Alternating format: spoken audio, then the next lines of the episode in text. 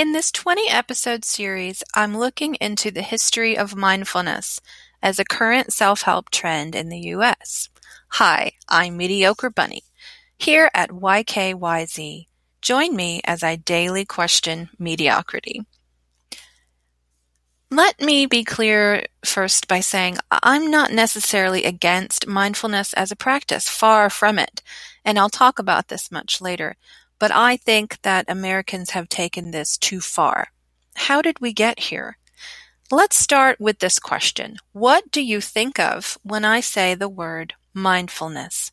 Do you think of yoga, um, meditation, parenting, peace, mediation, or maybe you think of something your therapist has asked you to try? Mindfulness has connotations associated with all of these things, and at the center is spirituality, and even more central is morality. Why do you think that is? Mindfulness has spiritual, not necessarily religious, but spiritual roots in Buddhism, Taoism, Hinduism, and something making a comeback in recent years, Stoicism.